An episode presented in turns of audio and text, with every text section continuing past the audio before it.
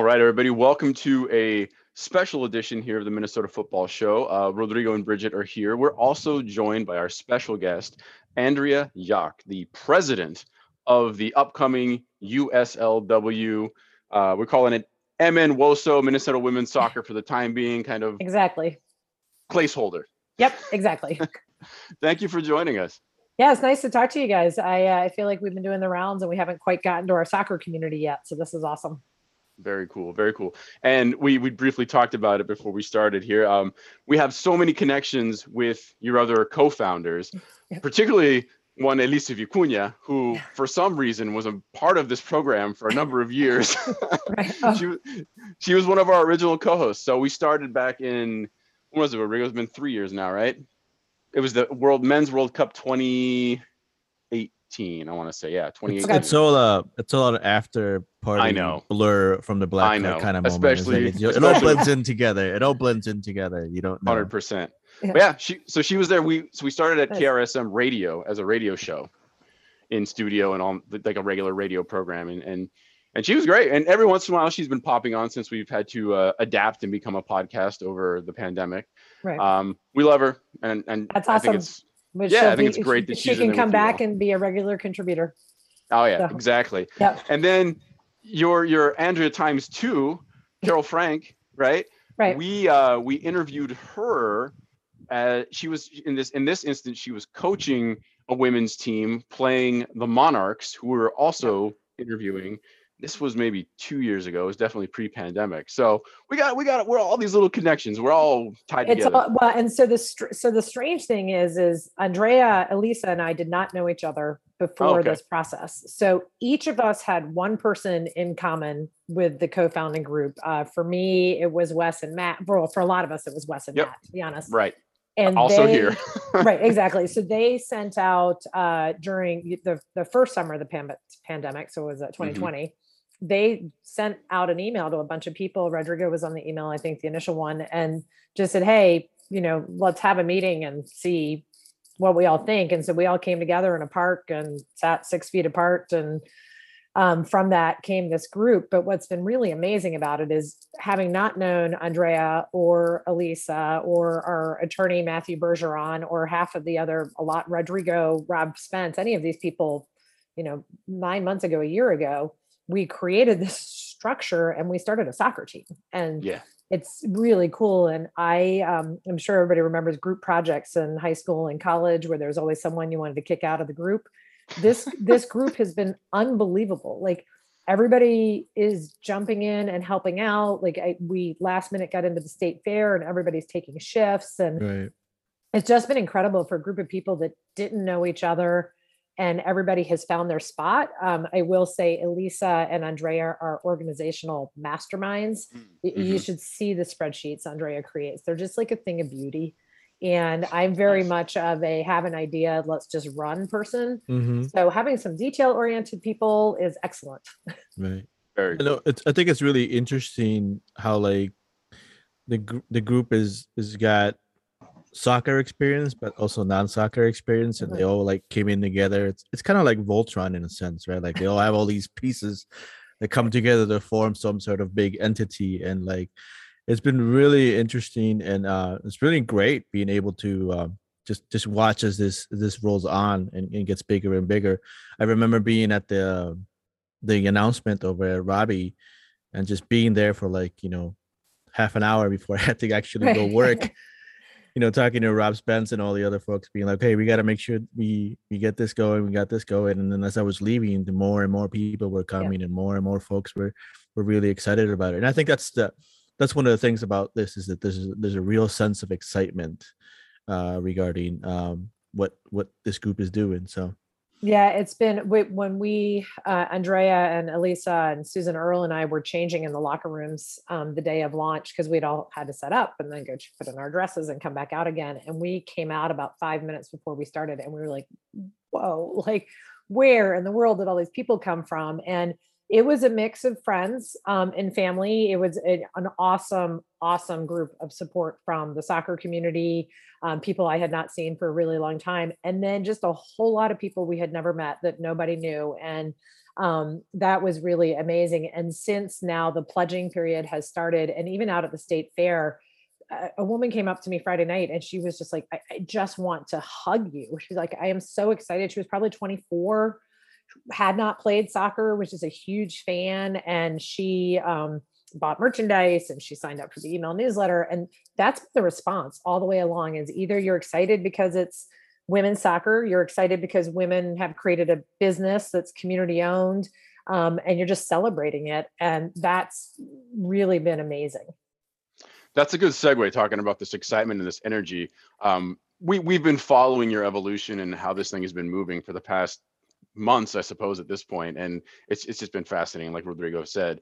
Um, but in two days, we have a pretty Yep. big milestone coming, um, where we, we, the whole idea was to keep make this thing a community-owned uh, sporting team, which you know Rodrigo and I are familiar with from Latin America. We have these on Yep. mo- mostly the men's side. let- Let's be real, unfortunately. Um, but we've seen these models where, I mean, I can speak to a lot of the Serie A teams in, in the Brazilian league, Mhm. where a lot of times you you you pay into the team or you pay into the supporters and the supporters then make all those connections kind of work but then you you vote and you have your representative that's going to always meet with you know the business side so that there's always somebody there representing you know whether it's all the supporters or a section of the supporters so there's Exactly. some more of a democratic kind of feel Right. as it were. Um, this may be even better in some ways. Um, I mean, it, I think of the easiest thing here for people in the U.S. I think to kind of compare it to. It seems like it's the Packers, right? You're talking about Totally. shares. Yeah, and in Um, Minnesota, ahead. that's it. We we get when we say Packers, everybody's like, oh Yeah. yeah, Yeah, yeah. But why don't you take it? Why don't you explain kind of what this is going to look like, how it's going to go on Tuesday, and I'll, I'll let you run with it from there. So basically, the reason we ended up with this community ownership model is because not any individual one of us is rich, right? So we can't just you know buy a team.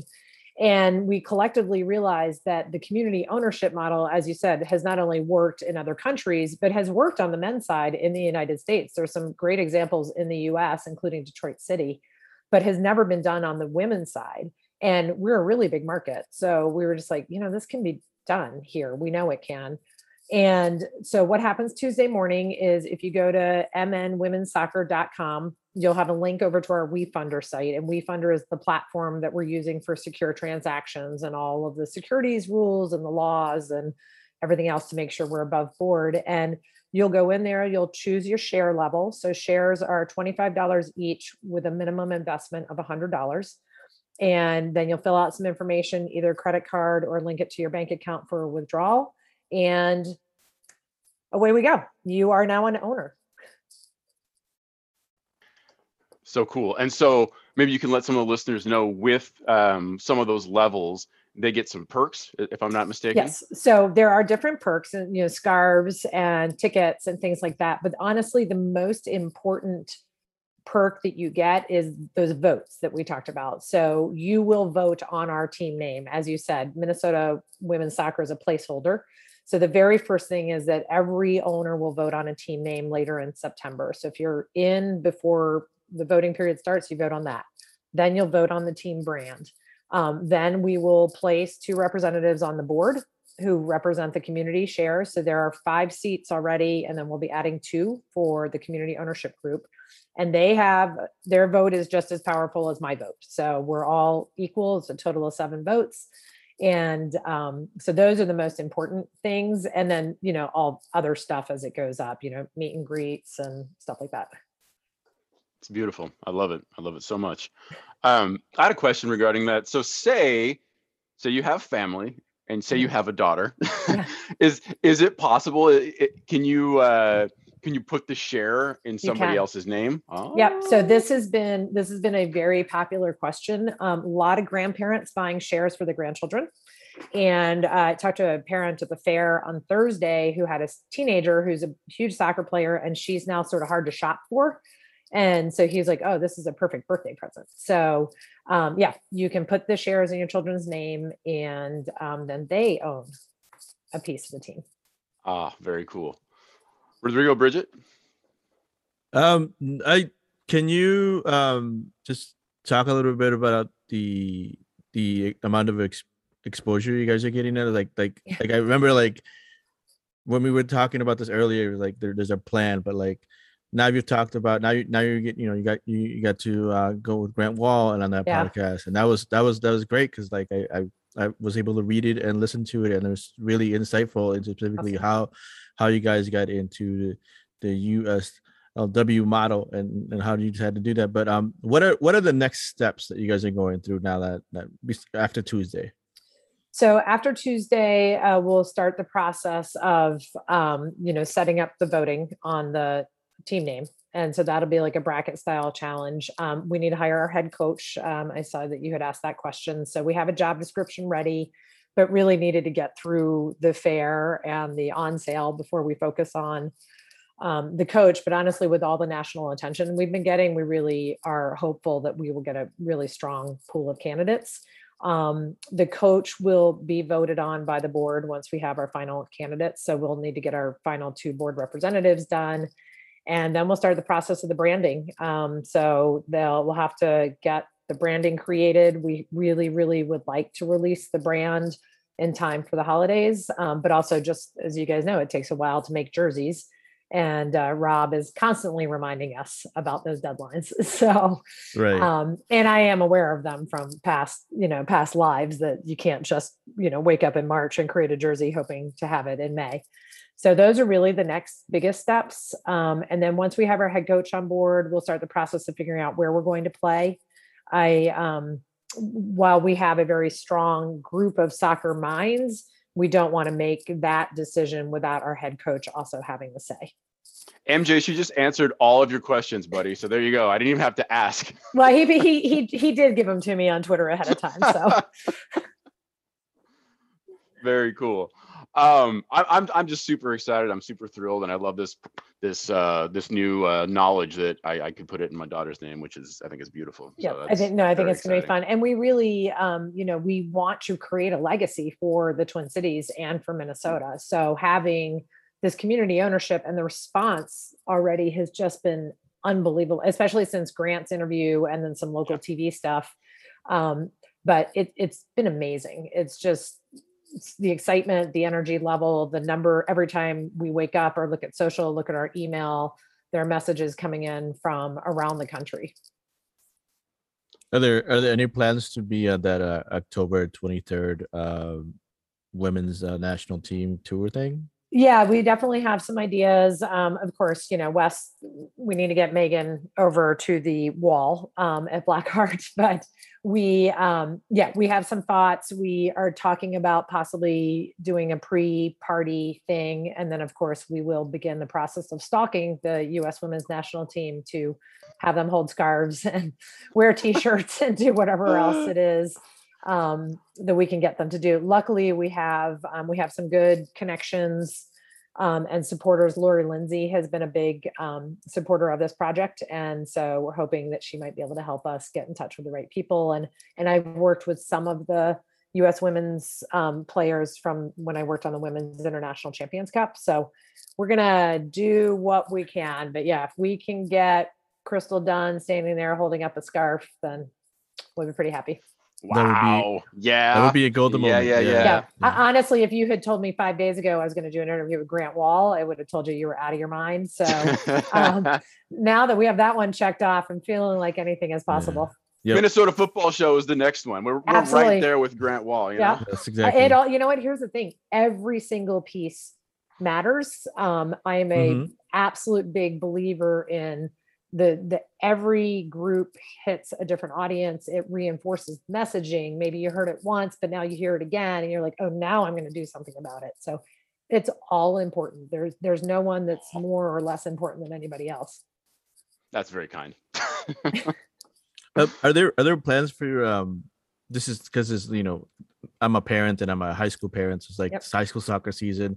Like, and and uh, are there any any plans to reach out to like high school teams or like um, maybe I don't know, make an appearance at a homecoming, something like that, in a sense Right. to just give the opportunity to have, you know, girl girls, young girls, young women, uh, you know, have opportunity to to find out about it, but also you know, uh, post with a scarf and stuff like that. So. Um, we haven't, we don't have a street team in place yet because we just had to sort of survive the fair. Um, and so we have, we have talked about doing some stuff like that. Right now, it's really important that we get this funding piece correct and that the Correct, owners yeah. are all onboarded correctly and that we have our brackets done and our names are, you know, checked for trademark issues and stuff like that. So we're trying really hard to keep within reason what we can accomplish and stay focused on sort of the big picture. So we're not sure how much we're going to be able to do. We we had a brief flurry of excitement about possibly doing something at USA Cup and then we were like, wait, hold on. Like we have time in the future to do these things. We need to stay focused on the tap, you know, the, the big thing right in front of us. Mhm. Because if we get this piece right, which so far it looks like we are, the sky's the limit on what we get to do next. And eventually, our hope is that we will have an entire team of players and a head coach that will be out there representing us in the community year round and that we can have an awesome program in place to to keep us top of mind all the time and not just during our season. Very cool. Well, that that's a lot of information, and um, I don't really have anything else unless Rodrigo or Bridget. I know Bridget's having some tech issues. If you want to put it in the chat, Bridget, we can we can uh, let Andrea know.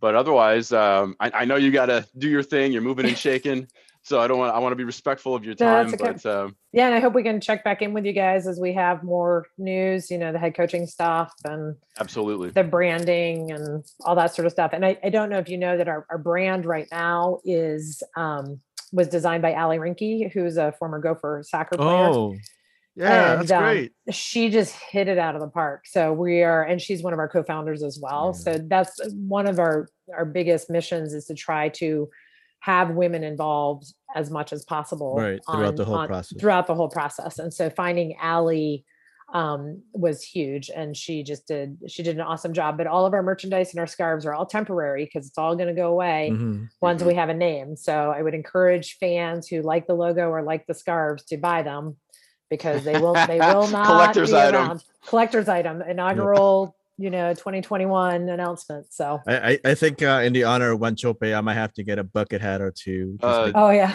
my oldest, uh, my oldest Isa uh, loves That's loves funny. bucket hats, so I might have to try to figure out how to. and how to and get I a will tell you the the bucket hat decision was definitely inspired by uh, USA Cup and the 14 year old girls and boys that were up there all Exactly. wearing Yeah. because when I was looking around and I was like, they're all wearing bucket hats. And then I, I came home and my 24 year old ha- mm. wears a bucket hat. And so I said, Do you think we should do bucket hats? And he's like, Yeah. And then I asked Allie, who is young and cool, and she's like, Absolutely. So Bucket the- bucket things are it. they're it. And and this is a good example of the community ownership thing, right? If you you pay attention and you ask community what you want, you come up with great things that if I was just managing by myself, I wouldn't have thought of. Yeah. So I mean, we, I we want to continue to be open to that stuff. Yeah, the temporary logo is is a great logo. I think Yeah. you know, and I think is. it's a it's a great placement logo that you guys have have have, have going on, and I think it's. I'm just excited. So I know we have a scarf in the house. Um, we do have one of hope so. those. we, we we have one of those with the many of other scarves that we have around there, but we're really proud to be uh, be associated. I know my kids are in the same way, and, and anyone else who gets a chance to be part of it. I mean, um, buy those shares. You know, you never you, you never know what you're gonna be. You, Right. This is about community and, and community building. You know, this is something that's more more organic than than than you can you can find at the moment. So Yep. And if I you mean, can't it's- buy shares, you know, come please come out to games in the spring. You know, yeah, I was going to say it's it's pretty much a revolutionary thing that's happening. I don't, I don't think this has ever happened in the Twin Cities before. Or you can it's we are the first uh, we are the first women's team in the United States to be community owned. So Yeah, it's uh yeah, it's pretty exciting. And we really believe we're building a model that other communities will use. And we want to be the team that they're calling and saying, How did you do that? Which platform did you use? Like Mhm. it's not only from a soccer standpoint, but frankly, from a women in business and an entrepreneurial standpoint, this is a great example again of not sitting around and waiting for somebody else to do something, right? We, we did it. When we started a soccer team, the day we were awarded the franchise, we were on the phone with the USLW and they said, look, we looked over your stuff. We're really excited. We approve. We were messaging like, on the "What?" side. I was like, did you guys, did we just get a soccer team? I was like, you know, and then you start breaking out in the cold sweats, you know, oh my God, what did we do? Um, but it was just the weirdest feeling. It was like this idea in the park, and now we have a team. So it's it's it happened. It's happening. It's awesome. Fabulous. Well, Andrea, thank you so much. Uh, Yep. Really appreciate you. And let's definitely check back in once things Absolutely. are moving. And uh, boy, super exciting. And once again, listeners, Tuesday, Tuesday, Tuesday, that is the day. Um, what day of the week is that? That is uh, August 31st at 8 a.m. Thank you. August 31st, 8 a.m. There it is. That's from your president. Listen to the president. Get your shares the one you the one thing I have to get right right now. I, Yep, I, yep. I was on the news last night and and they were giving scores of stuff right for my segment. And I was like, oh, thank God I don't have to worry about actual soccer right at this moment. Right, I have a limited amount of information and I don't have to explain, you know, why we lost in extra time. I can. so this is much easier messaging. Right on. I was just going to add that if if you can't do the shares, there's other ways to get involved Yep. as well, and just pay attention to the socials and everything else. And we'll have you back on sometime in the future. Awesome. Thank you. Thank you for having me this morning. It's good to see everybody. Likewise. you. Thank you. Okay. Bye bye. Bye. The Minnesota Football Show, your regular dose of smart, socially aware, and occasionally snarky news and commentary about local, national, and international soccer. The Minnesota Football Show co hosts are Bridget McDowell and Sheila Regan. Produced and co hosted by Rodrigo Sanchez Chavarria and Eric Silva Brenner. You can follow the Minnesota Football Show at MN Football Show on your social media platform of choice. Subscribe to and rate the Minnesota Football Show on iTunes.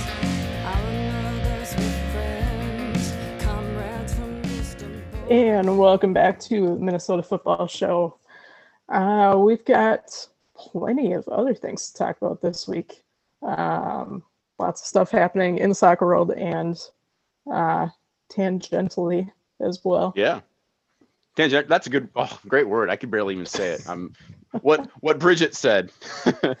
Let's go to this tournament that's apparently happening. TC Sol Futsal, uh, the annual futsal fundraiser at La Doña. That's happening Saturday, September 11th, uh, to benefit for TC Sol and the Koran FA. Both friends of the pod. Both have been on the pod. Um, is this the one that we're expected to play at? I'm kind of curious. You know, this is all Elisa's fault. That's all it really is, right? You know, But that, is this is this the thing though? I This- think I think this is what she organized. Yes. Okay. this yeah this is the one she was talking about this isn't necessarily the um this is going to be all free agent 3v3 so it's not Mm. going to be like pod versus pod but Ah. um, But we could make it. anyone who would i mean you could anyone who would like to play can register um and then we will sort everybody in the teams based on parity and uh skill Oh, so you're involved in this in like a, on Yep, the organizational yep. side? Oh, Yep. so Bridget's like, I Yep. got it. Okay, okay. Yep. I see what's going on. All right. Once again, that's Saturday, September 11th, 1 to 4. Uh, apparently, we will all be there. Um, sorry. That- Rodrigo won't. I will try to. yeah. No, I, I think Elisa did this on purpose just because, you know, didn't want Isa or G or any of the other teens to embarrass anyone. So they all have a high school game that that at that time. So Well, I train Saturday, so I'm going to be freaking exhausted. I don't know how beneficial to anybody I'll be, but. I'll see what I can do.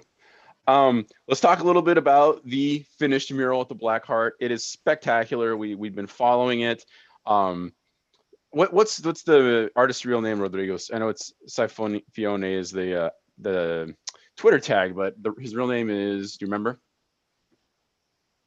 Uh, not on the top of my head. I'll find We it. mentioned it. We mentioned it last time. We, we we've been talking about it. But anyway, mural's done. It looks amazing. It is it is of course Rapinoe in the Rapinoe pose, uh, with all the colors kind of representing. I'm assuming the um, LGBTQ representation flag there. It's it's gorgeous and it's huge. I haven't I haven't made it out there yet, but I've been. When you see it in a photo, it doesn't look that big, and then like somebody will be up there next to it, and it's big. I mean, it's covering most of the wall. Um, what do you all think with the finished product? It's not Scott Stapp, so I was wrong on my guess. On my wrong There you go. guess. Uh, I, I was So wrong on my guess. So I was so close, though. I, I really thought I, I, I Oh. had it, but apparently I was wrong. So I apologize. But um, the artist name Or is like, Rock. thank goodness you were wrong. Right, right, right. The private, uh, I mean, sorry, the um, the artist name is Rock Martinez. So they are originally from uh, Tucson, but they have a studio and they're based in Minneapolis. So um, done. If you ever go to their website, you know, um, It's uh just C Y F I A R T dot com. There's amazing mural work being done over there. So, but I mean, I'm I'm excited because a you know it's a mural. And I don't think I don't know how many y- years we bugged Wes to put a mural on that wall after all the defacing that's been going on on that area. I mean, there have been quote murals unquote, just not exactly planned. if that's what you're referring to. I'm referring to yes, um, and so hopefully, you know, this this looks really great. I I know they're putting lighting out there. Hopefully, they're putting um, the cameras, but I just love the the attention that this is getting, uh, and the fact that at one point, actually, while we were recording the 55 one podcast last um, in the last episode, right towards tail the end of our recording, on live air, we uh, was find out that Megan Rapinoe um uh retweeted that. Retweeted so like yeah, if you just want to listen to the last five minutes of the show that's all you really need to see just to hear the the craziness that was happening and, and all the laughing that we were doing at west um for for Listen to all out. of the Minnesota football show and Yeah, and just the last five last minutes. five that's what i'm saying. 55 listen to the last five minutes of five one. That's all you need to do anyways. Um that's always should be your your, your what you should do.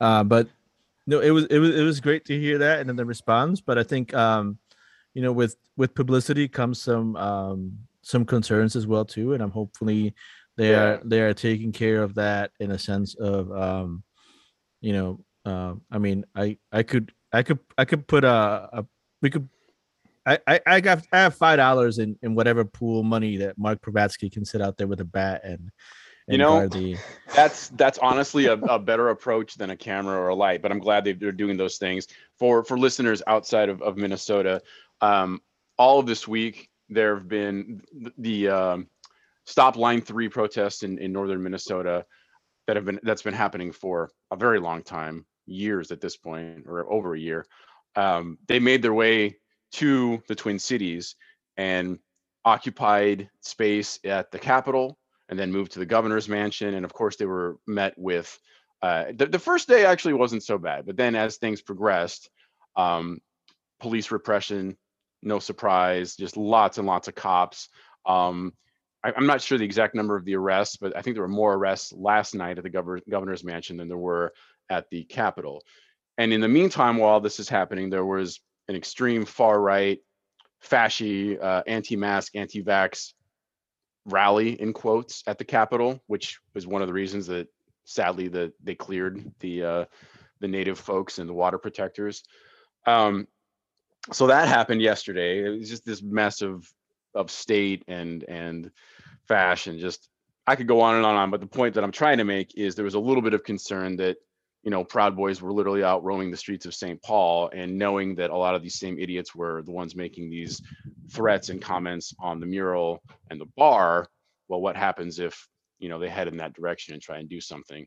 Um, from what I've heard, you know, we, we took precautions. We protected it as best we could, and honestly, the weather was probably the biggest deterrent because it it rained and it rained hard, and that probably made a bigger difference than anything. So so far so good, but you know, it's one of those things that we do have to uh, be aware of. Is all is all I would say. Defend the black heart, everybody. That's what I'm telling you. People are Um, showing themselves once again, and uh, Yep. yeah, li- listen to them when they when they do that. That's right. That's right. Believe them when they tell you who they are. Um, NWSL, we can. That's a good transition from the Rapinoe mural. Uh, the big news is uh, Angel City made their first player signing, and it's a big one. None other than Christen Press. How how did this go over in the Sanchez Chavarria household? I'm curious. Um, I think people welcomed it. I mean, everyone's everyone likes the the the Angel City, like you know. I mean, like they're they're my kids, so they they know about Mia Hamm, and you know they you know you look at at the model and everything else. I mean, I'm a big Mia fan, Mia fan, Mia Hamm fan, and then I'm also a Becky G fan. So like, That is really hard to say, by the way. Mia Yeah. Ham fan. yeah, It's a It's tongue a- twister. Yeah, and then and then it's just you know I, I think it's we all we all expected something like this to happen. So I think it's a it's a good signing. You need you always need a star, your star player, and what what bigger star can you get than Christen Press at the moment, right? I mean, I it's it's it's a, it's a great fit. So I'm I'm looking forward to watching them um play and what see what else they do. I mean, they you know I think I think Mia Hamm actually congratulated the uh, MN WOSO for uh oh no no congratulated Minnesota United on hiring their um their new C CEO. So I think that was that you know they're the fact that they're keeping their eye on Minnesota. That's that's that's a that's a great sign as well too. Very cool. Uh, Bridget, I'll throw this one to you because I guess you can tie it into our parallel segment of uh, this week in homophobia, tied to this week in racism. I didn't get to watch the MLS All Star match, but um, take it away. Uh, I wasn't actually watching the whole thing either. Um, just kind of tuned in here and there. Uh, but yeah, so shortly after the news came out, that same day that um, Mexico's punishment without to play without fans was going to be reduced to one game. Uh, so we were all talking about this anyway. And then at the All Star game, of course, against Liga MX, uh, the homophobic, homophobic chant comes out, uh, not even 11 minutes into the game. Um, so, Man.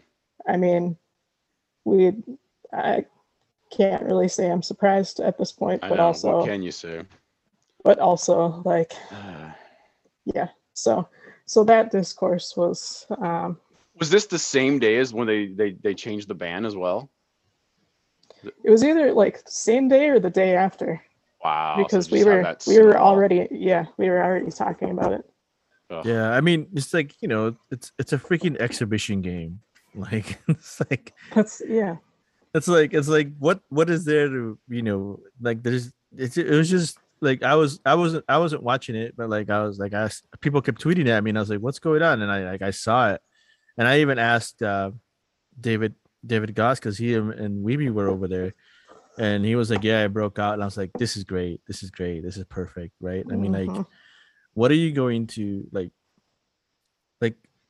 You can't punish anyone on that one, right? I mean, because it wasn't a real game; it was an exhibition game. I don't know where the FIFA rules lie on that, but like, it is. I think they still they still do the whole thing with like pause the game and announce, you yep. know, that which they um, did. But but yeah, I'm I'm not sure that like sanctions come from come from a game like that.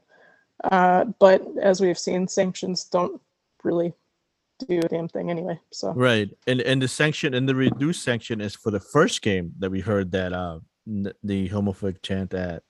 Uh, they're still they still haven't made a decision on what the sanctions will be for the second time the Mexican team than that, and um, so that should be interesting to figure out how they're going to do. I, I guess the only uh, good thing about any of this stuff is the fact that you know they're not they're not uh, sanctioning the women's team like the rumors were before that. I'm so that's the only that like yeah.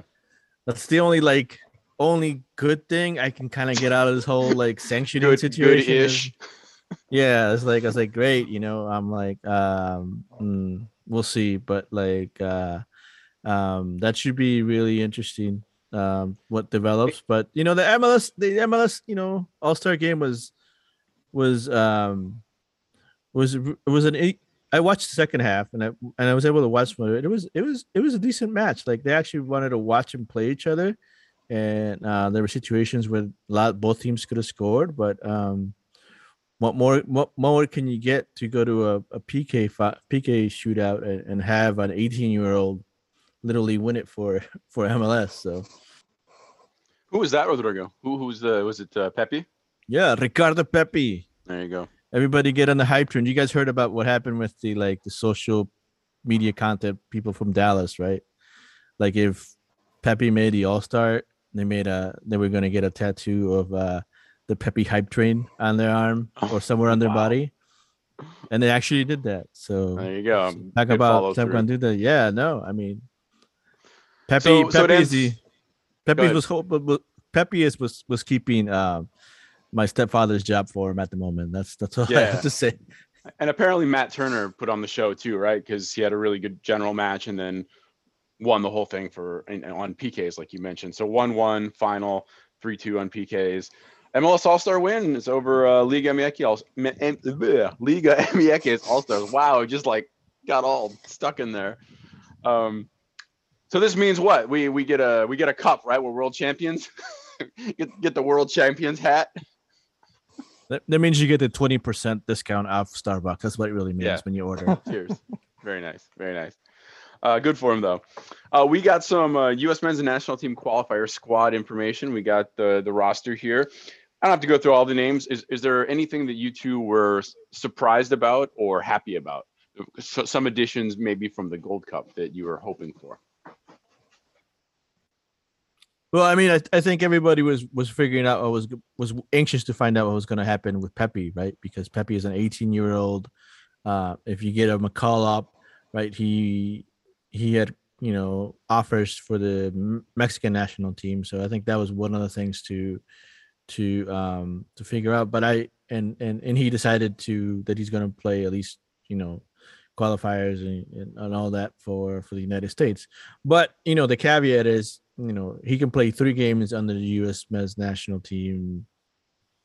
What is it called? I don't know, mandate or whatever, and then and then he can he can petition and switch sides. So you know it's not all like guaranteed, but from what Ricardo Pepi put up on Twitter, you know it seems um, it seems that he is um, that he is very well uh, happy with where he is in at the U.S. men national team. So that's a good thing. Um, I mean, I, I thought you know happy with Matt Turner. Um, I really, I, I really think, um, you know, I, I say I, I for me because I'm a Newcastle former Newcastle, fan, I just like I don't, you know, I I never understand the Andrew Yedlin calling them just just because that's just me, right? Like, so I, I hope you're playing left back or right back. I don't know. I mean, you don't you don't see um um that uh, often, but overall, I think it's a it's a solid call up. I mean, Kellyn Acosta, Tyler Adams, that Weston that I McKinney. gonna I mean. I Christian was happy to see Roldan. That's like you know that's that's your midfield right there. I mean, that's Yep. that that should be really that that that's a sound roster, and I think um you you've seen it from. I, I'm looking forward to Pepi goals, uh Tim Weah goals, and uh Gio Reyna goals. So we'll see. And we have some Pulisic drama that we didn't really mention, right? That he did test positive for COVID, so he's Yep. out for two weeks, something like that. Three, Yeah. I can't remember. but the, the really interesting thing that that's tied to that as well is um how like the EPL is not letting national team players leave if they're going to what is considered uh, a red checked uh country. Yeah. So like I got it in here. We can jump there though. That's, that's yeah no I because like it's it's like it's like i understand what they're trying to do but, but um you know like for example if Mo Salah wanted to go had a had a qualifier game in egypt they wouldn't allow him Mhm. to travel but if the game was in a in a country that there wasn't red stake and then, then they would let him travel so i it's it's it's like Well, i get about- it but at the same but at the same time i, I really, I re- it, what it really hurts is like all the other like you know Yes. South American teams. I know where you're going. And it's like, so it's like, you know, it's like, wait, I mean, so listen- how's that going to work? Listen to this. How a Brazilian team without Alisson, Ederson, Thiago Silva, Fred, Fabinho, Firmino, Gabriel Jesus, Richarlison. I mean, you've just gutted the team. that's that's going to be a rough ride, you know, especially with, with these some of these other teams that may not lose that many players, and if they're playing, we know how things go in Bolivia too, right? It's Right. It's going to be. I think they'll- they'll they'll be fine. They're going to qualify just with the points they have right now. But if these players can't get there, you know, they might not go number one now. it's okay. David Lewis is always available. So Oh, at least stop can call him up. Stop it. That's a low blow. Um, all right, let's go to uh, Minnesota United FC. Um, who wants to take this Ethan Finlay little interview situation here? This was a wild ride. Um, kind of talking about the team identity and what happens without Reynoso. Uh, Bridget, you want to speak a little bit on it because it was I, illuminating isn't the word confirming maybe it's like a lot of the stuff that we've been saying but to hear it from a player go for it Yeah, I don't I don't think that any of us were surprised by the content, but perhaps by um, the person who was sharing it. Uh, yeah, so in this interview, he's asked, um, you know, what what is the team's identity and what beyond getting the ball to Reynoso and letting him tear things up in the final third. Uh, and I'm I'm just going to read this paragraph off.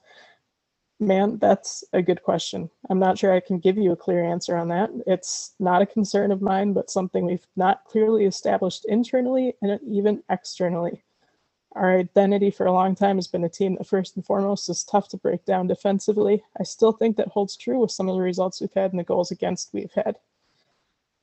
In other words, we have no identity other than the tactic to get the ball to Reynoso, and none of us. I mean, and cross if fingers. if your de facto team captain can't come up with a clear, um, even just something that they're saying, like the, you know, fake it till you make it, and, you know, say what your identity is, even if you're not displaying it, uh, that's obviously an issue. Um, yeah, I was I was a little speechless after reading that, not because I'm surprised, but um, it's yeah i like you said eric it's just a confirmation of what we've what we've talked about for the last Here's the years. interesting part. Like Five years. like like if you say that, usually you don't get benched, right? I mean, you, you would get benched, right? You're gonna like, oh, you just oh dear lord, okay. But but You Finlay got to start, out loud. right? But Finlay got to start, maybe because of the fact that we don't well there have was no one else to start exactly so- right. I mean, no, you could have started away. You could have started somebody else, you know. But no, I mean, like it, you know, it. Or you could have really punished uh, Finlay by saying you're going to play on the left side, right, and then just throw him into the abyss that is the Bermuda Triangle of the Minnesota United offense. Um, you know, um, and That's just like just ju- just just do that. But no, he he he got to start, and he's been saying things. You know, I mean, he's he's a well-spoken person. He understands what he's saying, and I think at responding to the question, he was like, "Yeah, we don't." We have yet to figure out an answer to how to work without Reynoso, which is what I've been saying for a long time. Is the what if Reynoso have. gets hit by a bus have. scenario? What if Go back and do? listen to past episodes if you want, listeners. Rodrigo is in there. And true. so that and that's the thing is like we we you know our options were like oh we can put Lute as a 10 which worked but Lute was injured Jacori Hayes played this last game but he was also sick and um and when, when we talk about the game we'll, we'll, we'll dive, I'll dive a little bit more into it but like it's just there is um this the the identity is not um solid at the moment right? We we still haven't figured out how to play with each other in a sense right? And and the people who have uh we have signed in their injuries has really been um detrimental to the development of the players on this team. So we'll Yeah. see what happens. I mean the, the next couple of games are not easy games at all. We play seattle and then uh, and so that's always not going to be fun but um, But you kind of hinted at the new signings and things because everybody's kind of scrambling right now. So we had during the week we had some news that uh, Fernando Adi, free agent, was training, and then shortly thereafter was signed. Uh, Adi, who was it the first year at at uh, TCF? He scored twice against Minnesota United, I think, on that Portland game, right? Mhm. I yeah, one of those really that. early matches Yep. Um, so he's in now. Um, and then and then I don't even remember um Aziel Jackson. Do, do you guys remember this this person, this name, who apparently Minnesota United loaned out and now he's tearing it up in USL League One because of course. no, he was the uh was he the Red Bulls uh, academy product that went over to France and played in uh in one of the minor leagues and then came Okay. back? yeah Yeah, yeah, he's he's he that was, kid. he was one of those youthful depth pieces that Mhm. Um, we thought was going to get a pretty decent look uh, towards the beginning of the season, but Hmm. hasn't shaken out that way. Right. Well, he's doing fine over in North Carolina, apparently. um, yeah. So, so to your point, Rodrigo, you already mentioned that so many people were out, so many people are injured, everybody's beat up. I wonder why. We we talk about this all the time with the lack of substitutions and just general Adrian Heath. But uh, you know, we were looking at this Houston match, essentially missing what three quarters, if not like 80, 90% of our attack. Reynoso out, Lod out, Fragapane out, Hansen out, uh, Gregus, McMaster, Agudelo didn't play, and Dibassy was out on a suspension. I mean, that is rough. Those are a lot of necessary pieces, especially for getting the ball in the net, which has already been an uphill battle. And now you're looking at this like, I mean, what can you say except yikes? Oof. Oof is what's in the notes. Oof. so while we were, I, I mean, I personally was kind of laughing that, of course, they're scrambling and trying to get Adi and you know plug some holes it, it was kind of very much a necessary thing, right? You- Would you all agree with that? It's it's necessary in that we need another striker, but um, continuing to sign a striker who has not really produced much in the last few years. We've done this over and over and over again.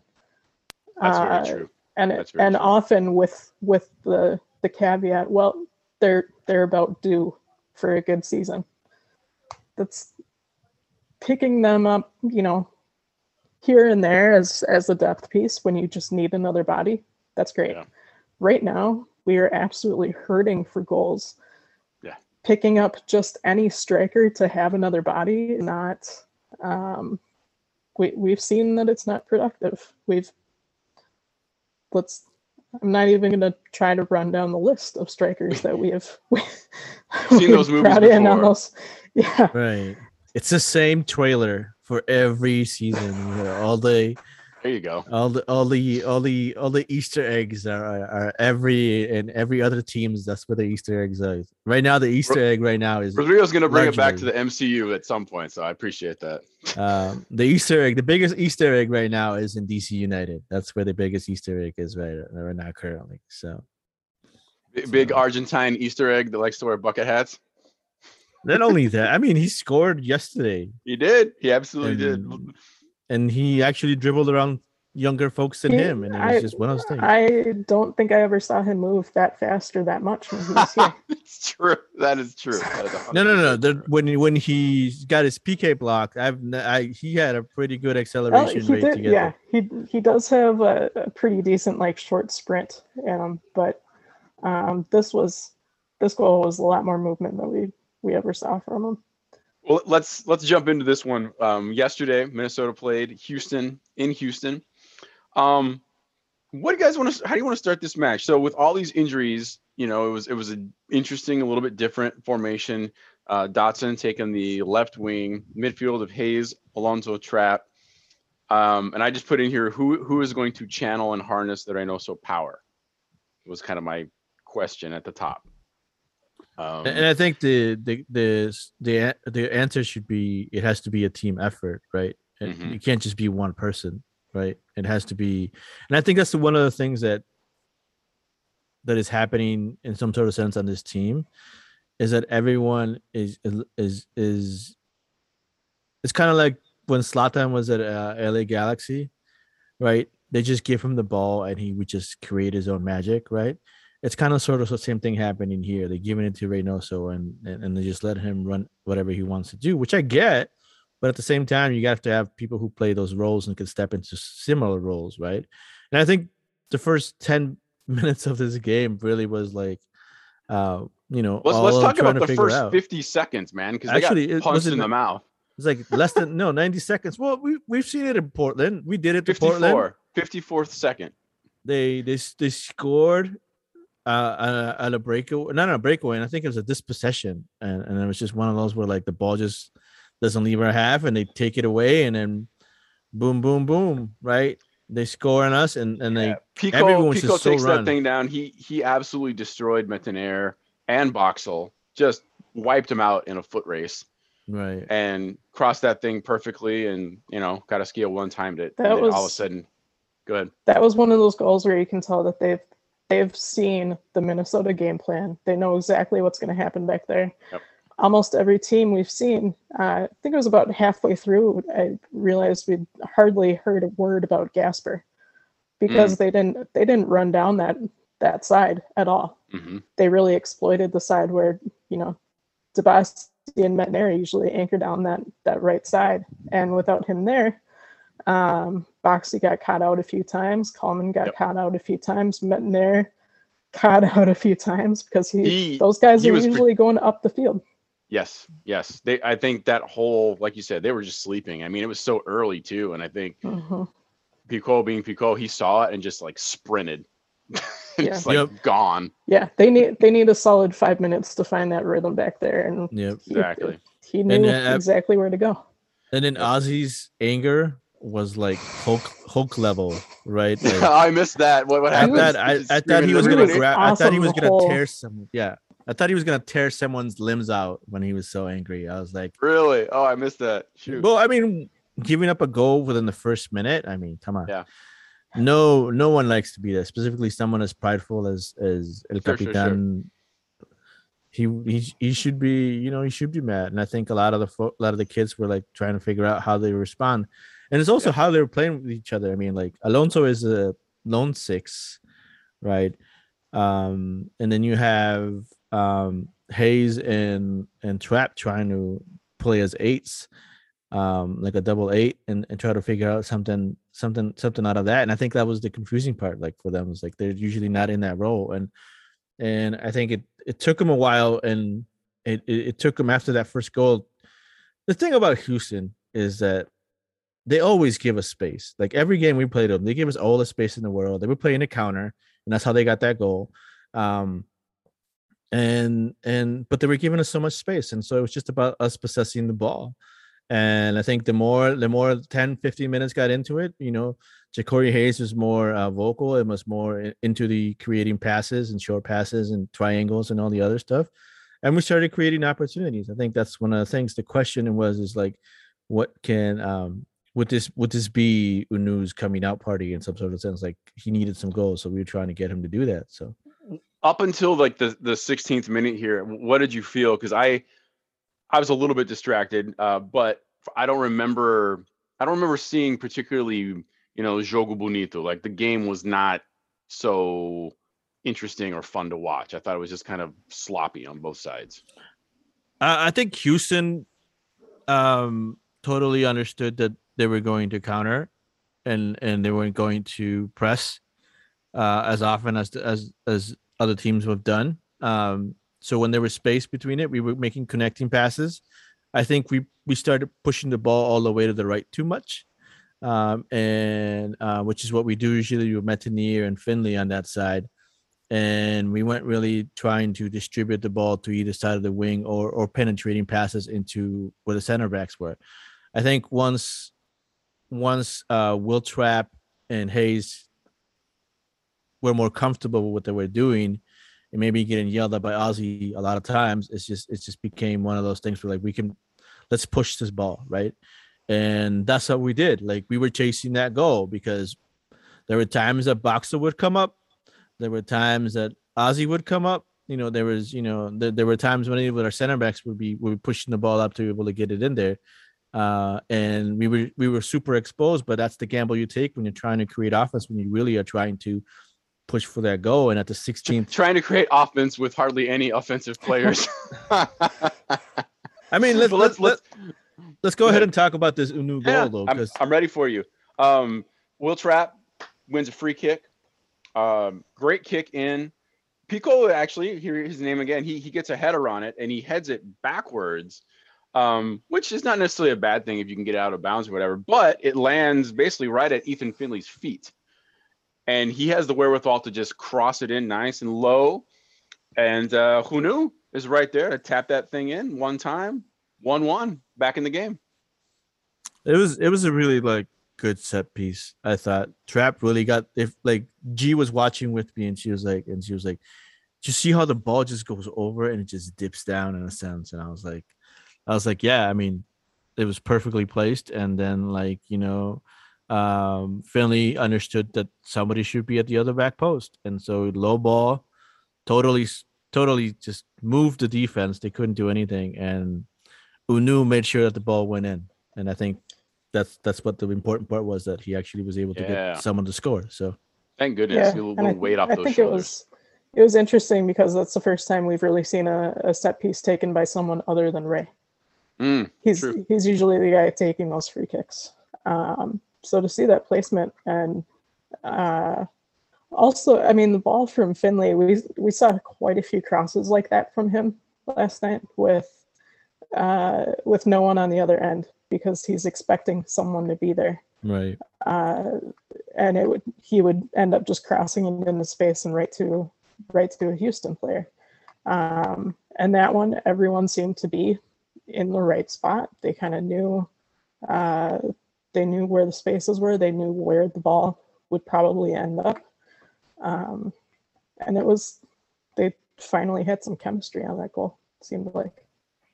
That's a perfect word. Chemistry. It did look very nice. right. They felt they looked more comfortable in that sense after that goal. Yeah. They were like, okay, now it's now now now let's get into into doing that. Yes. and and for me as much as is great and always um to give Hunou credit for what he's done i also think you know um Wil Trapp the last five games has been instrumental Yep. and like this whole season has been instrumental in what we're doing um but i also think Finlay the last couple of games has been working really hard and, and really being productive He, To he- assist. He, gets to talk shit and then go out and make assists. right and now you, now you can't bench him can you i mean you can't bench Nope. him Right. I mean, this is this is the Finlay that we saw before the injury.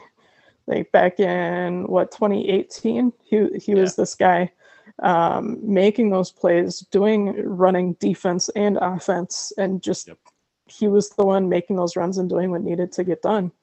Uh, and he's finally back to that, and it's it's taken him a while, but he's getting the minutes now, and he's figuring that out.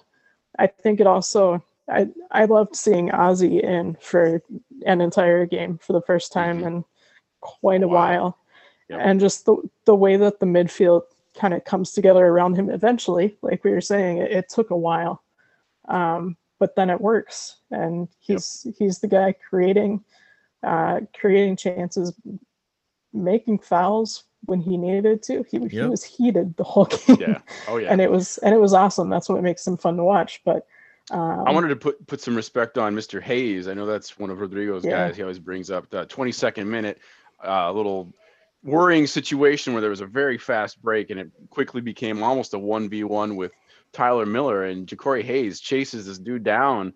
Um, very clean tackle, just completely breaks up the play, possibly saved the goal. I mean, whew, great stuff. Looked yeah awesome. and those are the great things about you know hayes he's willing to give up his body and he's willing to do the things he's like a utility player in the field but my concern is mostly like he, you always put him in a situation where you need him to produce a good outcome and that's extremely hard to do for someone who doesn't get enough minutes to to get training with with with the first team so like so uh, even though people are like oh he didn't do that well i was like well yeah, I mean, like if he was playing with the first team, that'd be a different conversation that we would be having. But like he's taking his chances and he's taking his opportunities.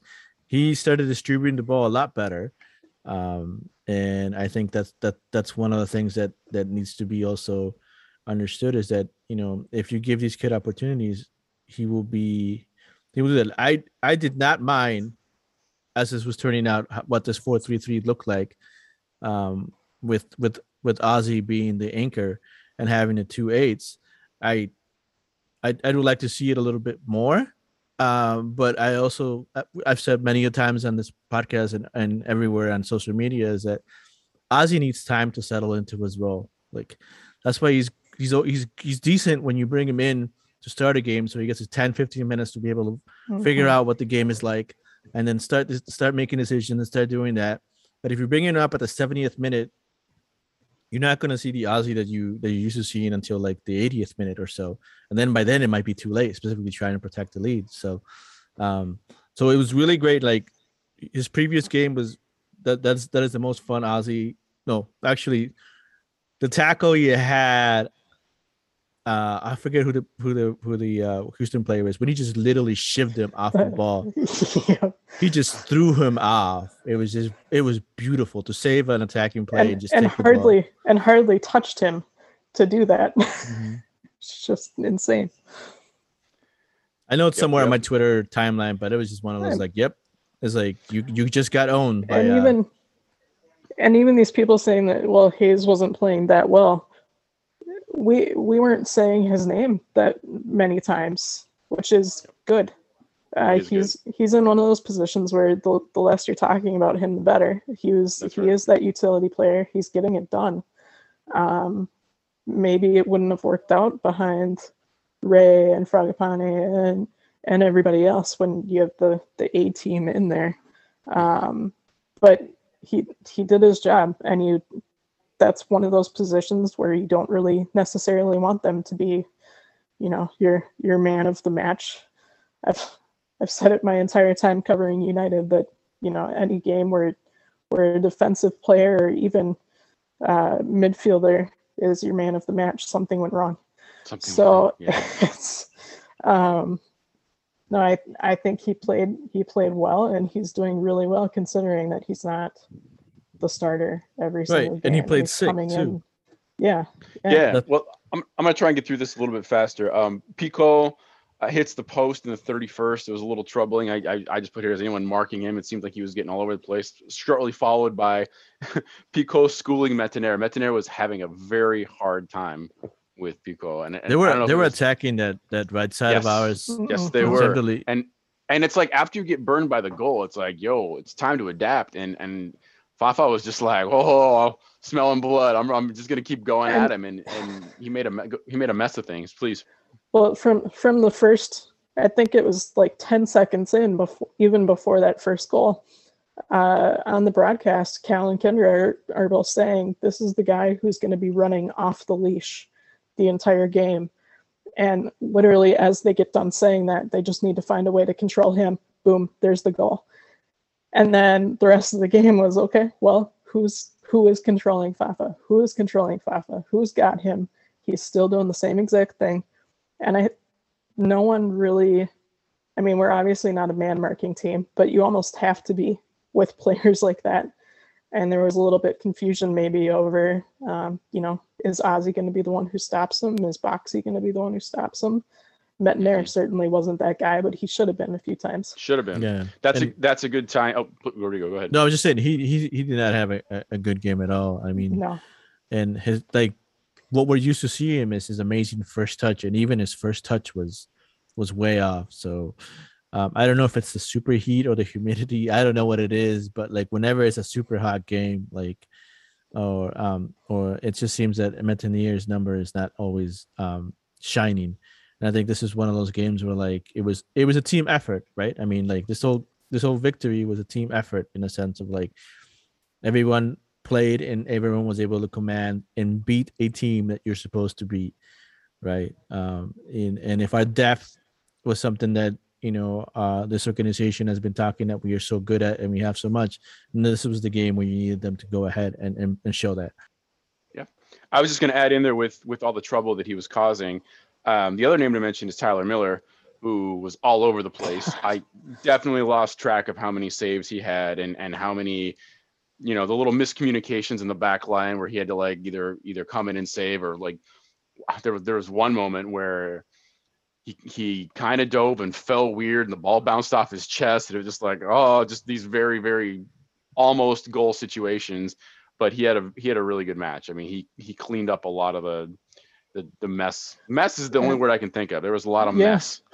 and and he definitely learned from that one little little fumble with the ball because the rest of the game every time he's making those saves he's just throwing himself on top of it and smothering it until until everyone's out of his box again right and we we actually saw him playing with his feet a few times he came he came out of the box um he and that also what there was commentary on that from the crew as well saying well it's it's actually been a while since we've seen him do well with his feet hmm hmm right and So- he's but his, uh, the box and making him Yeah, but his uh, distribution on the goal kicks is still. I think there was three or four times where the ball just went Yeah, that's outside. a- it's still an issue. That's still Yeah. something. Uh, but he was confident in coming out and getting the ball, which is something that Yep. we have said that he's something that he's not so confident in. Usually his first reaction is to punch out the ball, but he was holding on to them. And I think that was that really was um was really it was important because it, it wouldn't give no second it wouldn't give rebound shots to to Houston. Yeah. Uh, one one at the half, and we go we go into the next half. Again, uh, just another little messy situation with off of a free kick right away. That was like the 53rd minute, but again, that was one of those Tyler Miller cleanup moments. Jacori Hayes, you mentioned Rodrigo, he's hurt, so he comes off, and not hurt, but sick, right? Like he's got something. Well, he I I turned away because it was in the middle of um I think we there's a dinner or something else brought me away from it, but I saw all of a sudden that there was a trainer on the field and it was coming to uh Jacori Hayes and he didn't look happy. He looked like he didn't want to come off. Right. Mhm. And I don't know if it was something that he was previously injured on and just they just wanted to take him out. I think he I think he took a took a couple knocks through the game and that wasn't the first time they had talked to him out there.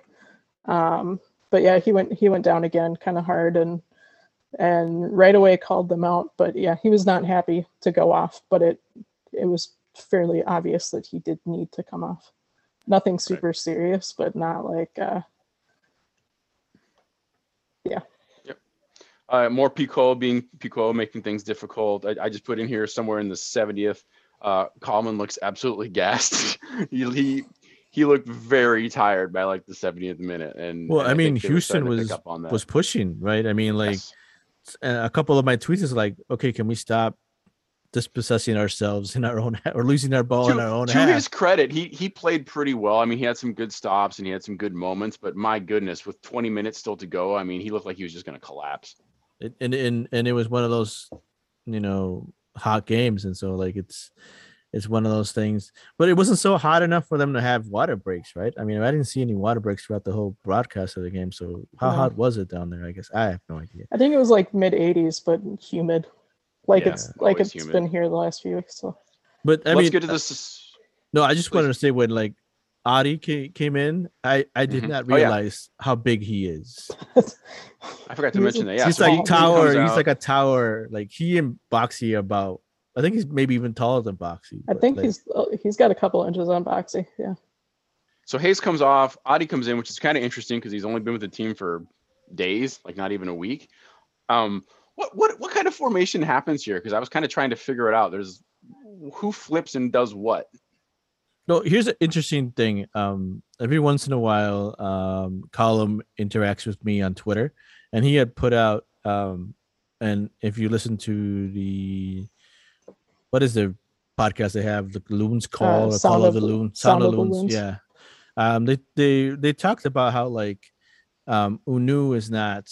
Uh, one of the reasons Hunou may not be, um, getting all the looks and getting all the touches that he needs to or be as as, as effective as it is is because he may function better as a as a as, as a second forward right? Like you have a target forward and then you have a second forward. Um and i think uh i i was like go that's really interesting because i listened to the part it's like so what would you suggest you do? Right?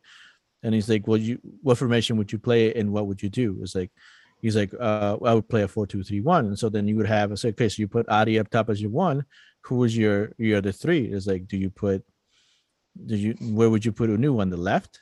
I mean, like he's like, yeah, I make sure that he, I could put I could put him on the left as long as he's playing under uh, Adi, and I think that's one of the things that he came in for, was to be able to figure that aspect of is that what's going to be like having someone who is running off and run making runs uh, from a, around a forward to be able to get that, and I think at some points I could see it, but I don't think I saw Adi do a full sprint run throughout the whole time that he was on there. Like so, like I was like I was like I, I don't know if this guy can run. I mean, like can he do anything else?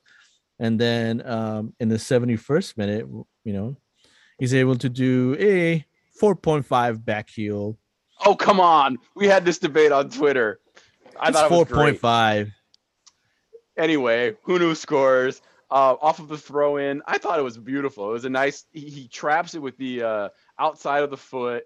He he sees Finlay moving, back heels it to, to Finlay, who then is able to get a little pass just to kind of knock it off for uh, lay it off for Hunou, who again one times it and two one.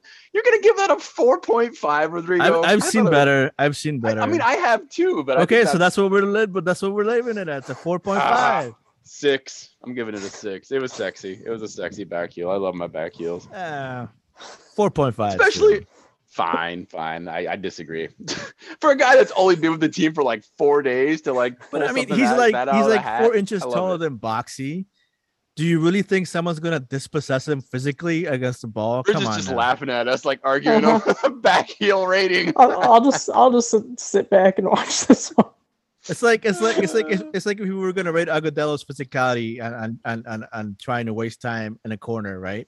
I gave that a seven, you know, a seven eight for sure, because he looked at it. But like, anyways, yeah, I mean, the back heel was nice, but it wasn't like you know, like one of those, ooh, you know. Oh, but how If- many of those do we get, Rodrigo? We get Uh, so we get one of those. gotta, we- like, we get one of those a game. We get one of those a game when you watch Ray.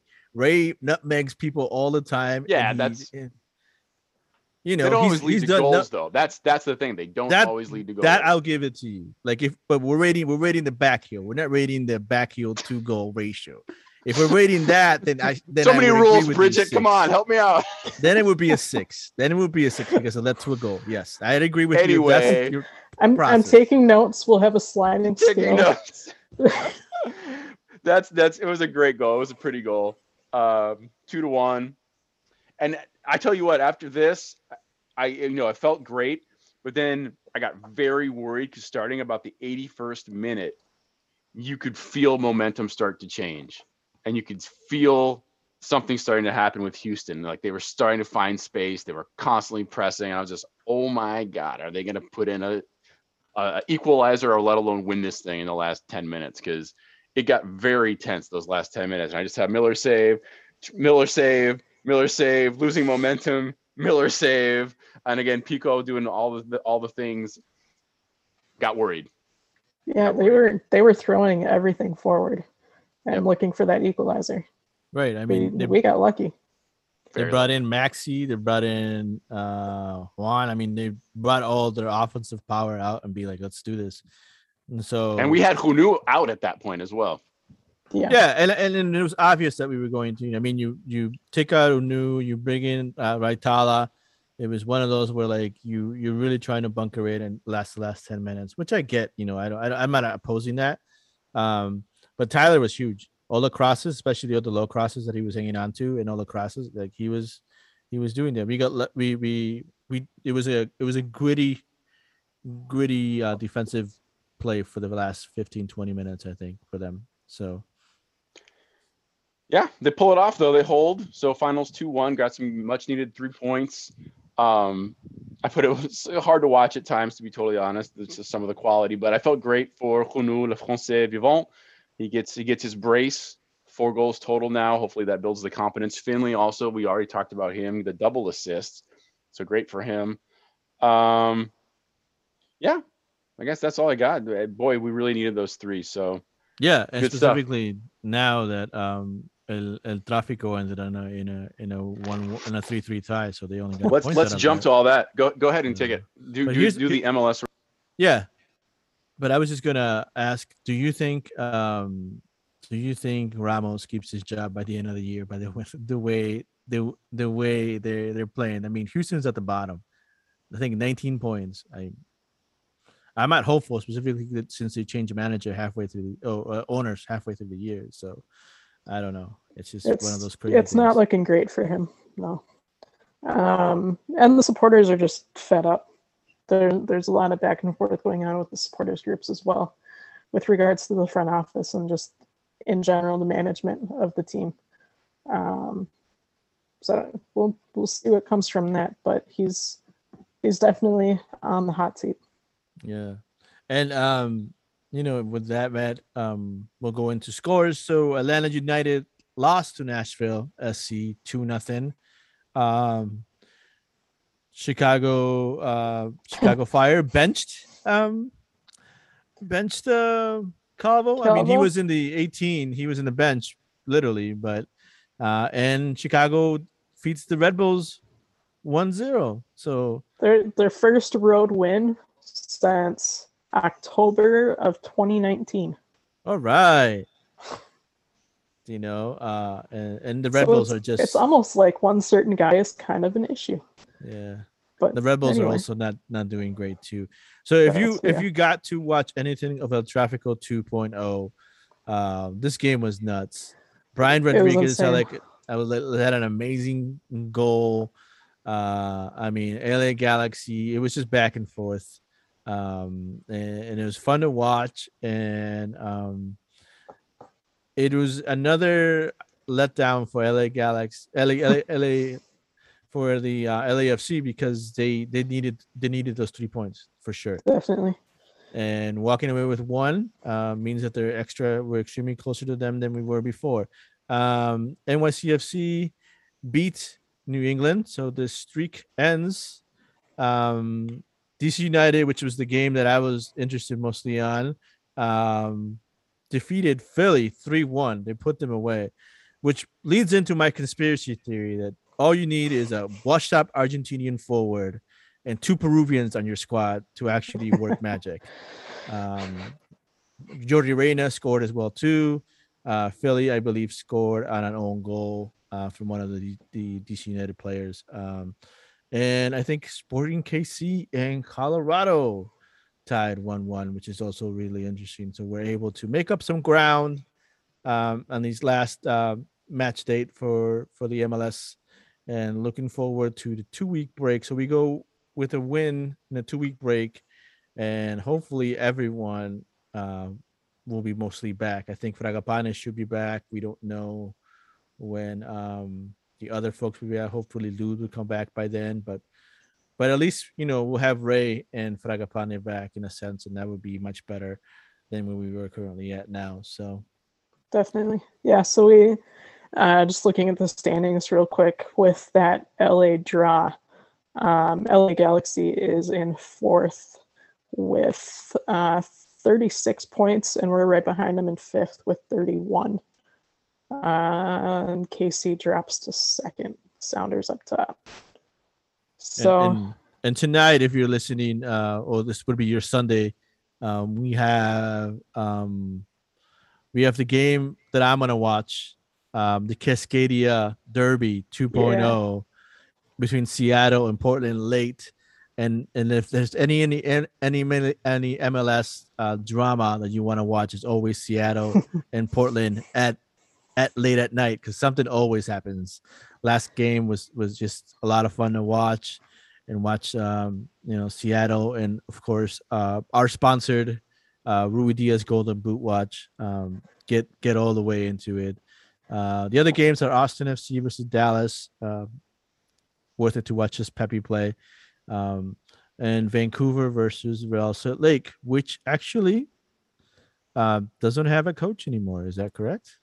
That's correct. Juarez was let go. Did was he let go or did he quit? Uh, it sounded like a mutual thing. Okay. Um, so he chose to go to Seattle to be Right. assistant under Schmetzer. So I think he had that in place and they kind of mutually parted ways. Um, Seattle Portland's going to be especially interesting because Portland's not going to have the traveling contingent that they normally do. Uh, because well, back to back to COVID, um, we've all lauded Portland for having the mask and vaccine uh, mandates in place now. Um, Seattle has none of that. So many of the Portland fans who would normally be traveling for this game chose to sit this one out and watch from home rather than Interesting. um, rather than buy into uh, Seattle's choices. Um, so we'll see how that plays out. Definitely. And no Minnesota United to really preview for next week with the holiday. So in two weeks, but we know what's coming. Seattle, yikes. Um, we'll talk about that though when we get there. We we can let it ride for a little bit. Um, let's take a break, shall we? Yeah.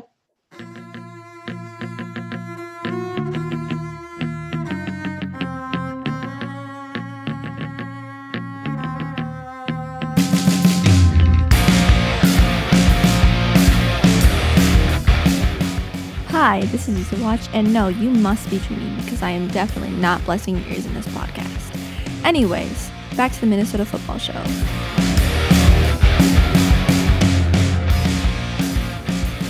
And welcome back to another section in this very long um, um, section episode of our podcast, the Minnesota Football Show, which we'll be talking international news.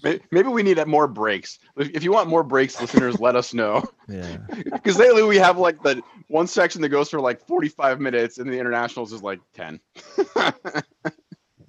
so if you want it better organized, please, we're happy to do so. Rodrigo, you can start this one off. This is you. I, I missed this whole thing. Uh, French uh, Ligue 1 melee with um, who was it? Uh, I, I don't know. I'll just let you take it, but it looks pretty nasty. Um, from what I got was uh Dimitri Payet. Pa- is it Payet or Payet? Uh, had a bottle thrown at him while he was going to go take a corner, and then he he does the most you know typical gangster thing, picks up the bottle and throws it right back at the fans, and then all hell breaks loose. Right, like yeah, it, images and video from this whole scene. is just like, it's it's like you know, it's like it you know we we don't you should not be throwing bottles at players and you should also not be mad if players throw bottles back at you so, so that was a, that was an interesting tidbit that i saw that i was like wow this is crazy so Yeah, in a way, it's kind of some karma, right? It's like you can do this to me, well, guess what? right back at you. you you just don't expect to have like 50 people jump out and like plow over the security and like right right right i mean that's, yeah, that's that was that was next level. yeah i mean if you throw it back know that there's consequences as well too for like you know like newton said for every action there's an equal and opposite reaction That's really how you should respond to anyone who litters. Just throw it right back to them. Well, guys, we already covered a couple of these, so we can kind of burn through. We did that. We talked about the Mexican ban thing already, or lack of ban. Um, I don't know a lot about this one either. I think this is an MJ contribution. Uh, Tanzania president, who is the first uh, woman president in, in Africa, um, who's been lauded for a lot of things, kind of said some kind of crappy kind of stuff about the uh, U.S. women's national team, but I think she was even broadening it out and talking about women football players in general, uh, speaking of their quote flat chests unquote, and that they're basically not good for childbearing and blah blah blah or whatever. It's just like you know, you don't you don't have to go there. You don't have to say that. what are- what are you doing? and yeah i mean Yep. That's it, I I- have a um. Go ahead. i, I mean i can't i can't What do you do? I know. What do you do? I just say I have a neighbor um ac- across the street, well maybe two blocks, but she's from Tanzania, and and you know this was a, a while ago now, but she was telling me how how happy she was obviously with this with this election and having the first woman president. She's doing all this cool stuff. And da, da, da, da. I'd, I'd be curious to get her take on this. uh, it's rough. Speaking of, yeah, I'm, I'm going to make, make that one. Uh, Man City.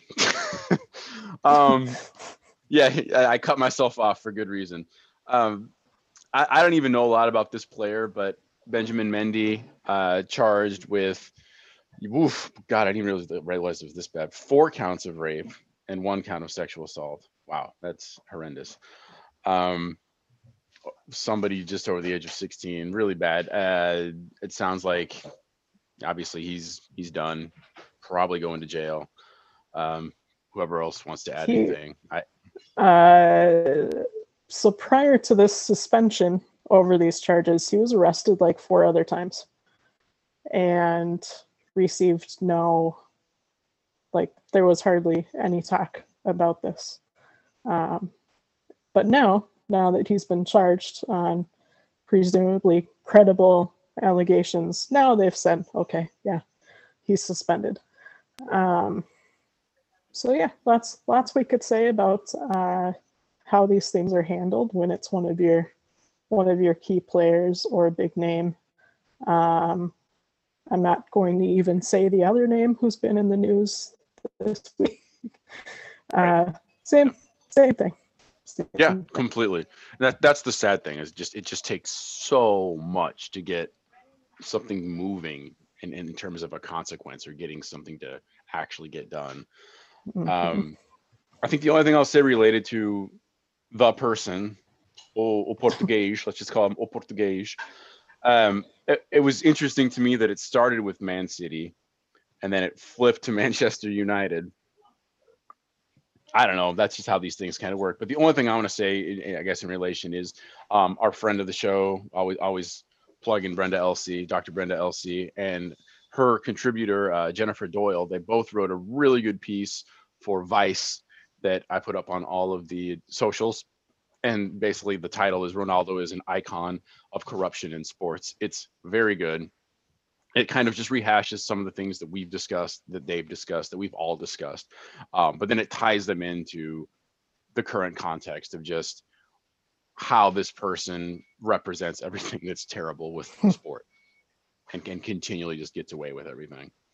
Um, so do check that out because it's just a really well written piece. Um, Champions League draw, Rodrigo and Bridget. What, what did y'all think about this? Got some interesting groups. Got some, you know, it- it's it's hard to say like the group of death because there's some really kind of interesting ones that are, at least for my, in my opinion, are very hard to predict. I'm I'm really interested in uh Group H. Just uh, with just Chelsea, Juventus, Yeah. Zenit, and Malmo, and Mhm. um, the um one of the standouts from the Peruvian national team in the last Copa America actually is playing for Malmo now, so that should be interesting um to watch. Um, I think it, I think it's a pretty even distribution of teams. I think um I think Bayern, Barcelona, Benfica. Uh, that should be fun. Um, That is a loaded group, Group E. That is a loaded group. That may think- be the one, but I, I don't know. There's just there's I think Group A. too I mean, I think Group A has also Yes. too. You have Man City. I know. PSG, Leipzig. You know, and and so that's. I mean, like it's well distributed. I think you know. I think that's one of the things that you you, you kind of look at it, and I'm looking forward to see what do that. Um, how interesting would it be to have you know, uh, Villarreal actually go farther than what they're expected to go? Uh, I mean, they, they won. They won the uh, Europa, so if Yeah. they can ride that momentum. I Yep. I mean I see Villarreal and Atalanta having plenty of a chance to get out of that group.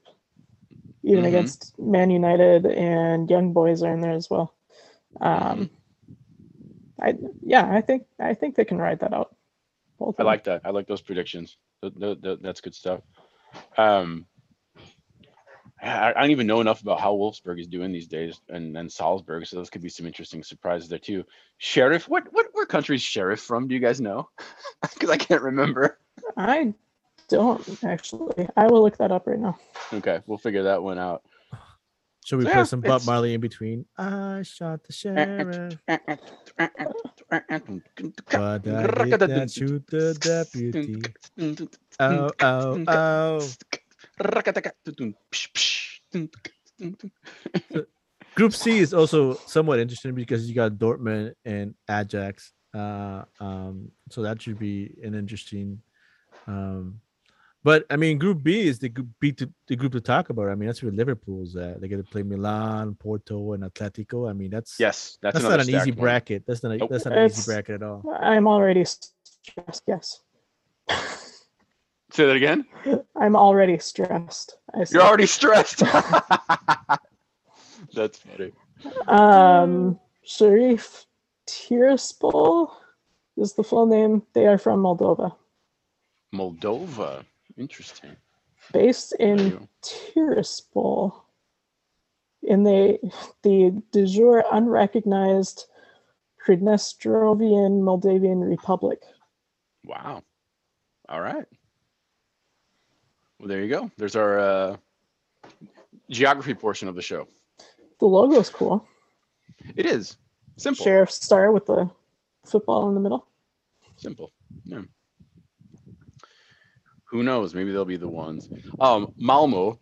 This is kind of just ridiculous on my end. So I'll, you, you all know that I, I lived in Denmark for a while in Copenhagen, and and Copenhagen and Malmo are connected by this bridge across the Baltic Ocean, and it's it's kind of like driving Minneapolis St. Paul. I mean, it doesn't take that long to get there. I think it's it's it's longer than that, but I mean, there's constant movement back and forth between the two countries and just crossing that that bridge, whether it's by car or train. You can just train it across. I was there for four months, you guys. I never went, and I don't know why. I don't know why I just get on the train, go to Malmo, have a beer, and come back just to say I went to Sweden. Never did it.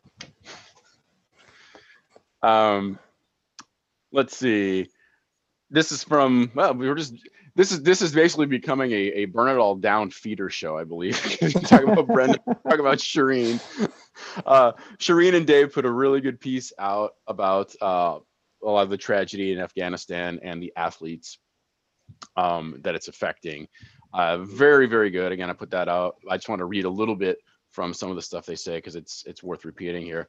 Uh, so they say sports have been embraced by youth and communities across the country. Over 60% of Afghanistan's population is made of youth, of youth. Uh, and according to Jamil, the growth of action sports and irregular league, this would be like extreme sports, action sports, and irregular leagues and teams was a source of uh, invigoration and excitement. Quote, people were really amazed to see these sports as they were new and like these sports not only in the center of their capital, but in the far most remote regions of Afghanistan, unquote. The reality is that any progress for action sports in Afghanistan over the last decade, such as skateboarding, mountain climbing, running, or snowboarding, will most likely be decimated. Non traditional sports, as popular as they may be, will not be looked upon favorably. The prospect of women's participation in any sport does not look hopeful. And we've alluded to some of this uh, on, on the last episode, but it's it's tragic, and and more and more the athletes are are starting to hopefully get out, but just as the nature of this thing is, we know not everybody's going to make it. Um, so we'll just have to hope that uh, that things I- go all right. I read a good story uh, this morning about um, a group of women getting the Afghan women's soccer team out. Um, it was from an interview on CNN, but there have been a few a few interviews with them. But Yeah. I'll I'll post that on on Twitter today because it was really interesting. Like six six women. One is uh, a former Marine Naval Academy graduate soccer player. Um, now coaches a like a Bahamian international team, but had been a coach for the Afghan team. Um, she and this, they call themselves a ragtag network of women trying to get these girls out of the country. Um, and it was a really cool story. Uh, I mean, they're still struggling with that, trying to get like family members and everyone else out, um, which is going to be an ongoing thing we'll hear about for a while. But Correct. Correct. Yeah, well, we'll keep posted on, and you know, like I said, it's it's going to be a balance between rough, tragic news and maybe some positive, hopeful stuff too. So we'll see if we can make that kind of work. Um, Rodrigo, this is kind of for you, talking about uh, Canada and Steven Caldwell. You want to tell us a little bit about what's happening there with the Canadian soccer, and I don't know, maybe getting him to Minnesota. Uh, I mean, I thought it was really like with the uh, world quali- qualifiers coming up, the the assistant coach for Canada is no longer, um, you know, is no longer working with them, right? I mean, like in the statement, Steven Caldwell was like, "I will no longer be assistant coach for Canada soccer in the upcoming qualifiers as they have decided to go in another direction." So, um, switching um coaches or staff and that said right before uh qualifiers start is not the way I personally would like to start off, but there's there has to be more to the story. I haven't been able to find um more info on it right at this moment, but I'm sure more will come out. It's just something to to keep on, you know, because this was the week of you know everyone getting fired in some sort of sense, you know, like oh, we're also Lake, let someone else go, you know. Everyone else is just getting canned, and then people are deciding to go on their own different different ways. So Right on. Well, do some quick wraps of the some of the Euro leagues, and we'll get out of here. Um, EPL this week, boy, Man City just took it to Arsenal five 0 Just Oh. oof. Wow. But it's Arsenal, so like Arsenal will figure out a way to be mid-table again. um, your Newcastle and Southampton tie two two. Rodrigo. I don't want to talk there? about that. Yes, I Fair was so frustrated. No, like it was like uh like we scored literally like an extra time. and then literally um 30 seconds later we gave up a PK and extra time. So, it's- so like the Yeah. celebration of the goal was awesome. It was like you know it was like a pirouette bicycle kick uh Nice. celebration, and then all of a sudden like you know we get scored and we PK gets get done, and I'm like, and I'm like I I I love cheering for my guys. It's just you know it's just like ah. It's like we needed a win. The roller coaster, man. It's like it's like me and Goya. needed a win, we needed a win. Down. Needed a win, and it would would have been great because we've played now that we've not had an easy start to this to this uh year's uh season. So, but point is the point. So yeah, Uh, Bridget, you had a big one. Uh, two of the top teams, Liverpool and Chelsea, ends up being a one-one draw. Not necessarily a bad thing, considering you know they're probably going to be top of the table for most of the time, if not all the time. So, how'd you feel about that? Yeah, I mean, we'll we'll take the result definitely. Um, it it was a bit of a mess of a game.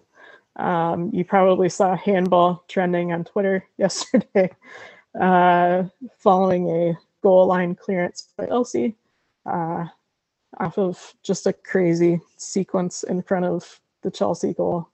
Um, but that led to a red card for Chelsea, uh, penalty kick, which Oh, wow. I missed this. Yeah, it was um, it was kind of insane. It was, I mean, it it wasn't a super fun match to watch uh, for much of the game, um, but you know there there were some some moments here and there. Uh, but after that, it, it it got crazy and it was uh, it was a mess. but but it's a point, so we'll take it. It's a point. It's a, and like I said, it's you know, two two top dogs going at it. You get a point. Yeah, you'll be fine. You'll be fine.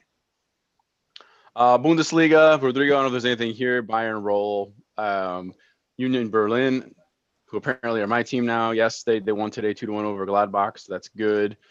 Um, yeah, that's about all I got. We- had a bit of a, a long one, but we got had some special content in there for everybody. But uh, anything else to uh, before we wrap things up? did we um did we talk on the last episode about the about the Oklahoma referee who who pointed their gun at uh did we or did we not? We did not, but Oh, go okay. ahead and that that's kind of a weird one to end with, but why not do it? So apparently, in an adult, this is an adult league. It's not like a minor league, but apparently, in an adult league soccer game in Pauls Valley, Oklahoma, on a Sunday, uh, the referee pulled out a gun and shot towards a player and a crowd of people after giving one of those players a red card. So he actually did not have the gun with him. He actually had to go to his car, come back, and then you know shoot one shot at towards the direction of the players or the group of players uh um was one of those things that um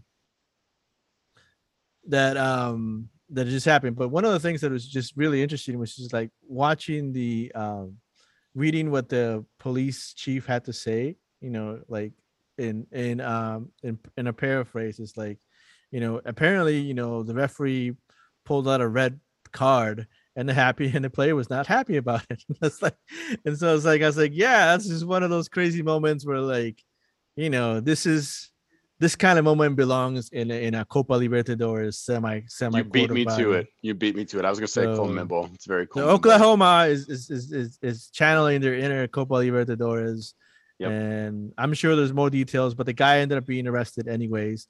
Um, but um, but it's just one of those things that you just can't really like put your mind around. I was like, you give someone a red card, someone's angry, and then like um, you know, they go over and they and they pull out their their car, they go and get a gun, and they we like you know get it get out of here. So you know, the the referee was David ba- Bates or Bathis. I don't know what. Um, and it was actually the incident was actually caught on video.